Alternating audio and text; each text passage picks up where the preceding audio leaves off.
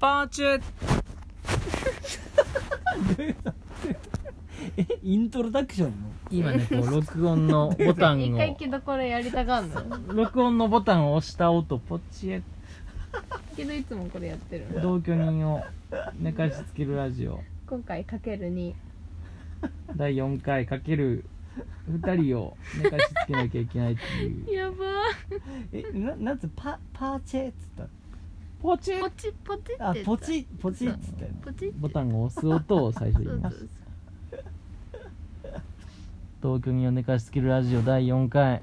イエ9月30日。ーイイエーって言ってるけどこいつ多分正式に参加するの初めてじゃない？声のせほんまやな。声乗るの初めて。えはずえ今録音されてんの？これ。してしてるしてる。はず。自己紹介してもいいよ。自己紹介して。うんまあ俺は聞くだけの立場からやめとこうそれは。フルネーム住所まで言って。ね だってフルネーム13までいいよって言ってたからそう。なさっきだ中野区新井3の1の9だいぶかぶってたからもう一回お願い。うん 名前は？えー、立命館大学出身です。それやめて。大学の名を聞いた気がするからやめて。ねあんまよろしくなさそうな気はするからな。大学から怒られるでうん。産業社会学部です。ほんで？名前は？あ俺？うん。はい。中村瑛太です。はい。前回前々回からここのこの瑛太さんの家で録音をしてます。こいつにしたからな。そうね。初参加です。口座番号は？あとパスワードは？何の？一番お金が入ってるコードそれそうやろ。やば9469で いや明かすんかい。やめとけやめとけマジで。そんなことで。なぜか今日は2人を寝かしつけなきゃいけないという。けど前でしょえけど前でしょ？いやもうただ面白くない話をだらだら喋ってればいいんでしょ？うんちゃんとこのなんか前半のなんかこのまとめの感じうまくない？私今お前に話しかけてんだよ。そうやな。分かってんのか中村これ。そうやな、いい感じやな。そう。そういうことで面白くない話うん。をダラダラして同居人の寝かしつけるという音声コンテンツでございます。うん面白い話したら最悪やもんな。そうね面白い話をしたらこれ第2回、同じそのミスが起きてんねんけど。私が全然寝ないって俺がただただ面白い話を延々し続けると同居人が寝ないってちょっと興味深い話は絶対やめてほしいな。よくないっていうね。私が突っ込んじゃうから。う全然寝ないん今日のテーマは将棋よね、今日のテーマはしょあそうなの瑛太さんのうん。要望で将棋。将棋のおもんない話な。そう寝れそう。だ将棋のおもんない話ねこれむずいな、まあ、中村さんのそのその 金銭がむずいからな。何がおもろいと思うか問題あるからな。うんまあまあやっぱミキちゃんが面白いって思った瞬思った瞬間終わりよね、確かにミキちゃんが面白いと思わせたからな、うん、その瞬間終わりやからな。それが第2回あったからな。何度もあったから。寝ましたかって言ったら寝てないよ起きてるよーってうん。あったからな。ちょっと興味引いたら終わりやな。そうそうそれってこういうこと？ってそうやな。疑問点も生じたらまずいな。そうそう。話して参加してきたらもう終わりやからな。そうやな。確かに。そうね。将棋ですか？将棋のおもんない話は俺もあんまりおもろいからな。何でもおもろいからな。そう全部むずい。ていうかおもんない話っていう枕で言う将棋の話むずすぎる。よねめちゃくちゃむずいねんな。そんな話したくないしな。じゃあ各コマの動きを説明していきます。えミキちゃんってどれぐらい将棋のルールしてんの？あのマスに表示してくれないと分かんない。え桂馬とかわからん？あの斜め行って上でしょ？七海っていうやってる。でも桂馬知ってるなら全部知ってんじゃない？うーんわかんない。え何やったら勝つかは知ってる？王を取ったら。おう敵の王様を取ったら勝ちね。昨日のさっきのやつは事故何が？おおって言ったけど。え？あーごめん。聞き返したら中村さんが合ってる可能性はあるけど ちょっとちょっとちょっとわからんかったな。あ殴ってる。殴ってる。みきちゃんが中村さんを殴ってる。そんなんしてたら寝れんで。えでもごめん。全然多分寝れんもん。テーマ間違えた将棋のおもんない話はない。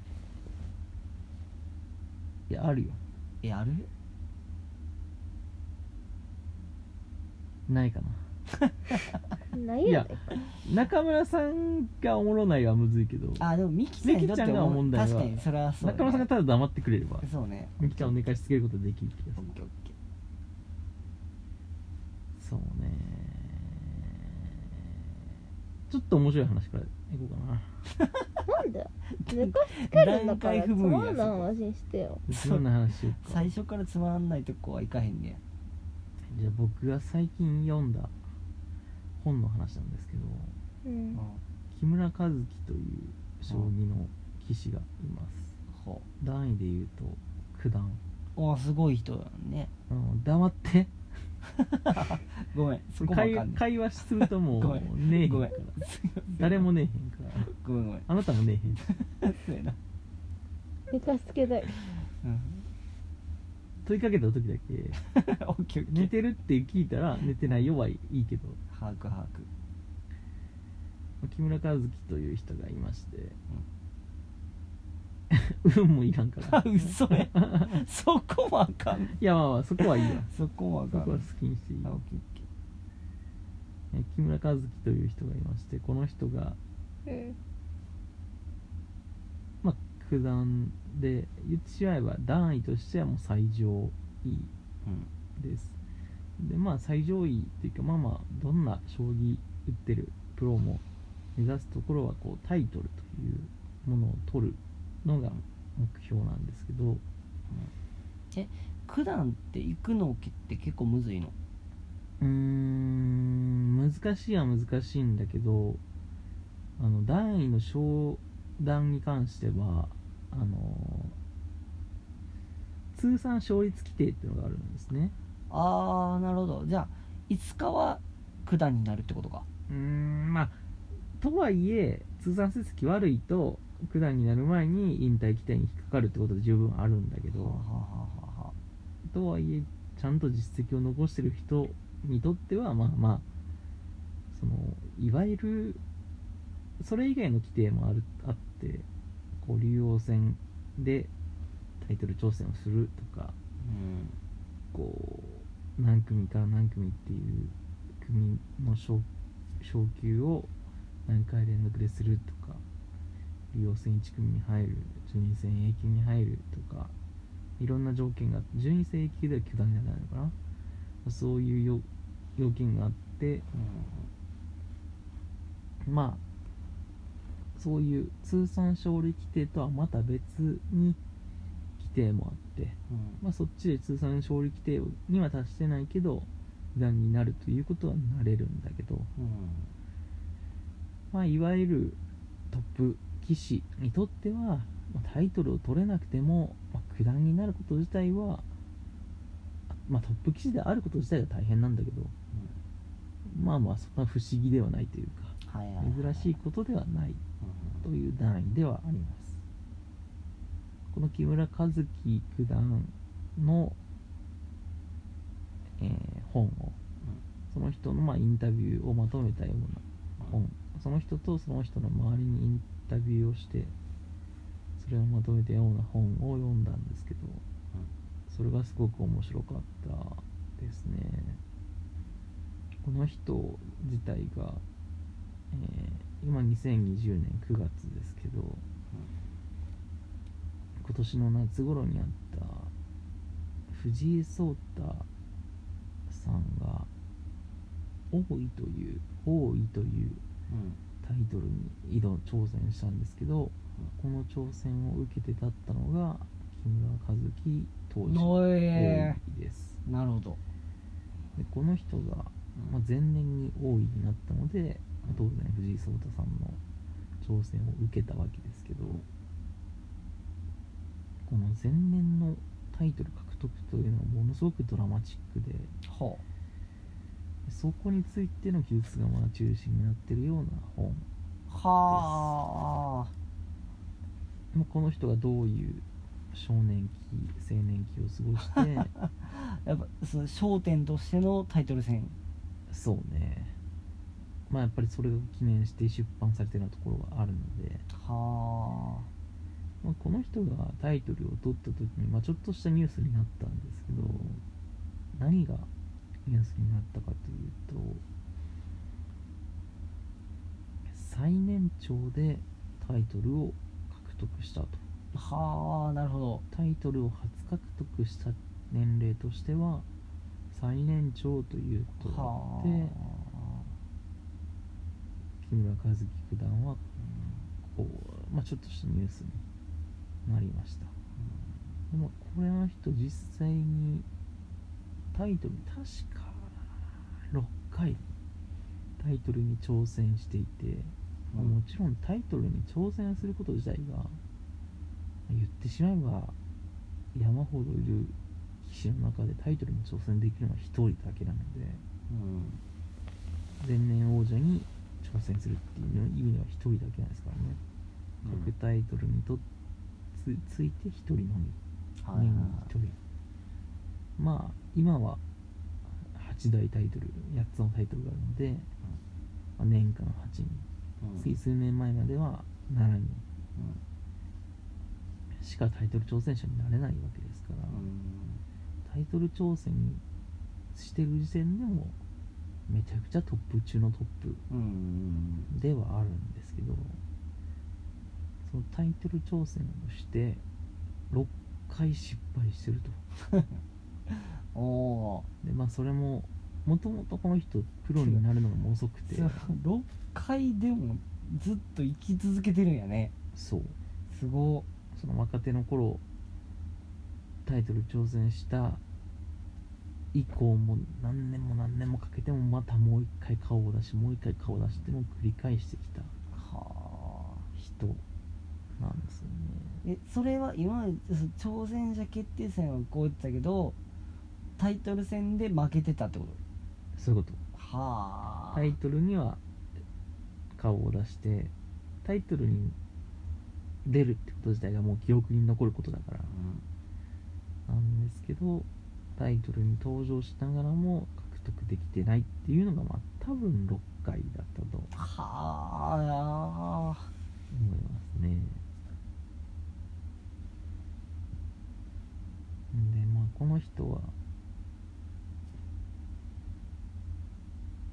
将棋の棋士になったの自体が、まあ、将棋のプロ棋士ってこう研修制度みたいな、まあ、奨励会と呼ばれるプロ養成団体みたいなものが下部組織としてあるわけですけど、はいはい。まあ、そこを抜けるのに対して年齢制限っていうのがあるんですね。あ何歳以上になったら奨励会もう所属できませんよ。うん。というのがあるんですけどこの人は奨励会年齢制限比較的ギリギリになってようやくプロになれたタイプでしてうん。それ20代半ば。は26歳あはあ。にはあ誕生日を迎えたら次の、えーいわゆるプロ挑戦のリーグには入れないというのが規定になってるんですけどこの人プロになって確か24歳。おのおはずなのでかなりギリギリといえばギリギリ。のタイミングだったんですね。で、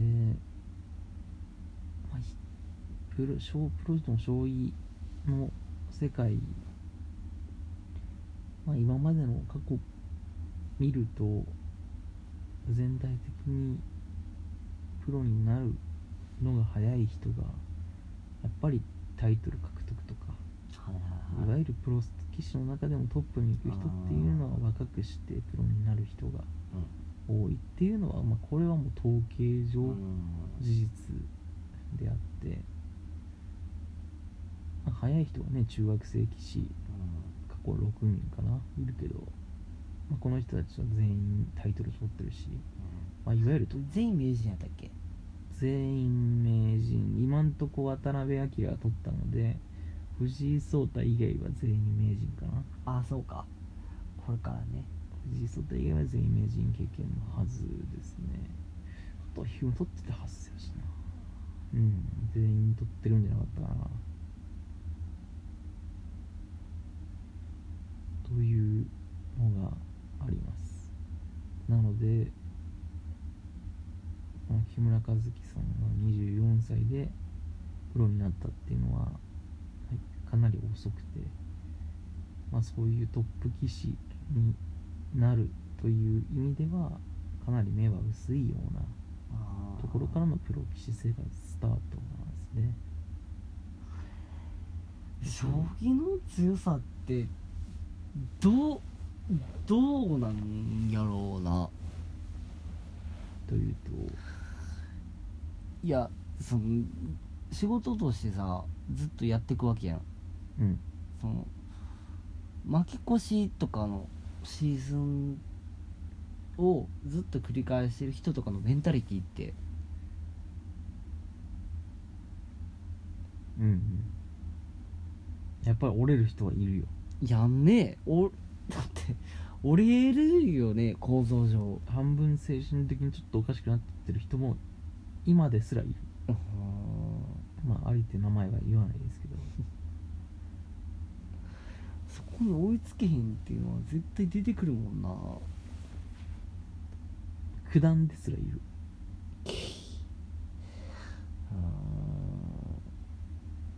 まあそれをねバネにしてこう書籍にしてしたりしてる人もいるけど、時代もめちゃくちゃ変わってるやろうしな、まあもうまあまあ特に近年はね変化があるうん、スピードがちょっと追いつけなさそうやしなその変化の。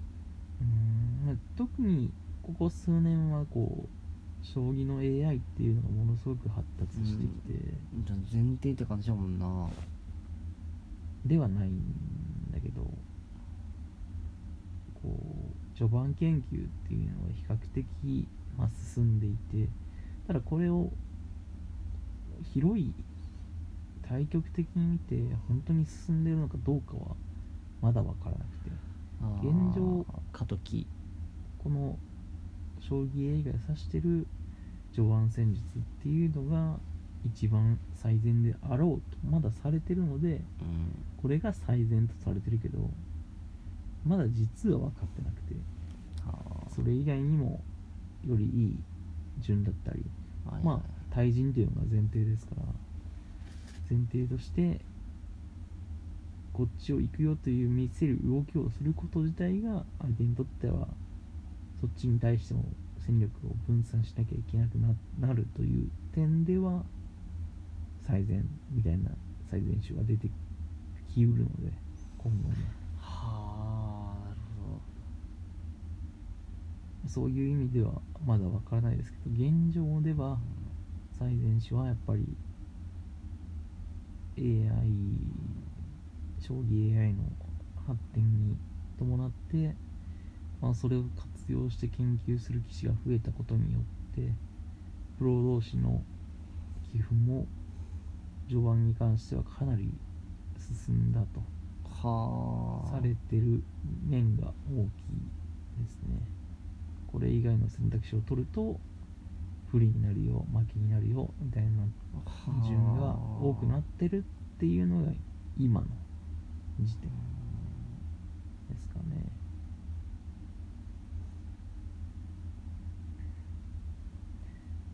この木村九段のうん。棋風というか、まあ、棋風というとまあ専門用語なんですけど、まあ、将棋の打つ系統というかどういう将棋を打つかということを棋風というんですけどこの人の棋風がとものすごくこうプロの中では珍しくて徹底して守備に特化した受けの棋風なんですね。ほ相手に攻めさせて攻めてきたことを咎めて勝ちにするっていう、うん。かなり珍しい棋風で。うおい珍しいな。今まあ将棋は特にもう攻め前制というかいかに相手から先手を取るかまあもうそもそもね少しでも一手でも早く相手の玉を詰ますゲームですから、うん。まあ攻める方がいいのはまあまあある種分かりきってることではあるんですけどまあそういう面があるので受けっていうのは比較的こうコストパフォーマンスが低いというかへえ攻めっていうのは攻めの手が少し間違っても相手に、まあ、刺さるナイフの深さが浅いだけであって、まあ、刺さってはいるわけですよね。受けっていうのはきちんと弾かないと弾き方を間違うと結局ぶっすり刺さっちゃって受け方を間違うと結局致命傷になっちゃって大負けみたいな形勢としてはっきり負けみたいなものにすぐなってしまうことが多いのが、まあ、受けの将棋なのでそういう面意味でコスパが悪いみたいな風には思われてるみたいですね。んそういう将棋を指し続けてわかりやすいけどねん？勝ち勝ち負けというかその答えが。うーん。ただ必ずやっぱり毎局どんな将棋でも知らない局面が必ず来るからそこに対してどう答えるかっていうのはね一本は違ったら負けっていう受け将棋とまあまあもちろん大きく間違ってダメなんだけど。少しならどどうとでもなる攻め将棋だったら攻めの方がリスクが少ないと言えるんじゃないですか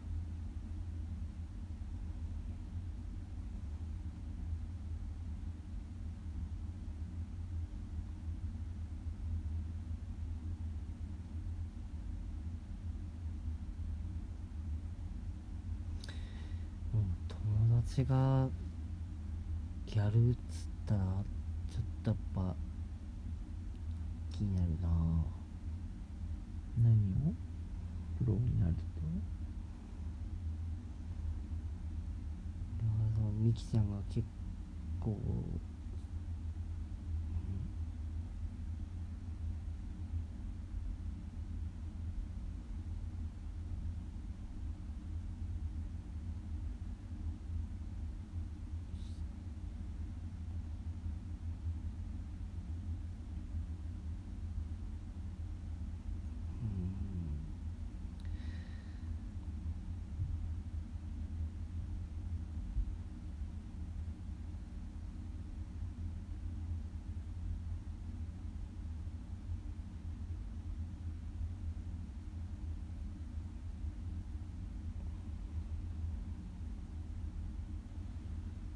寝ましたかね。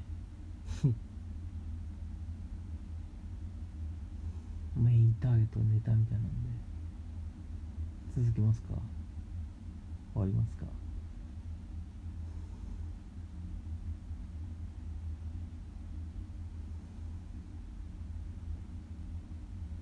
情報を練る方向みたいなんで。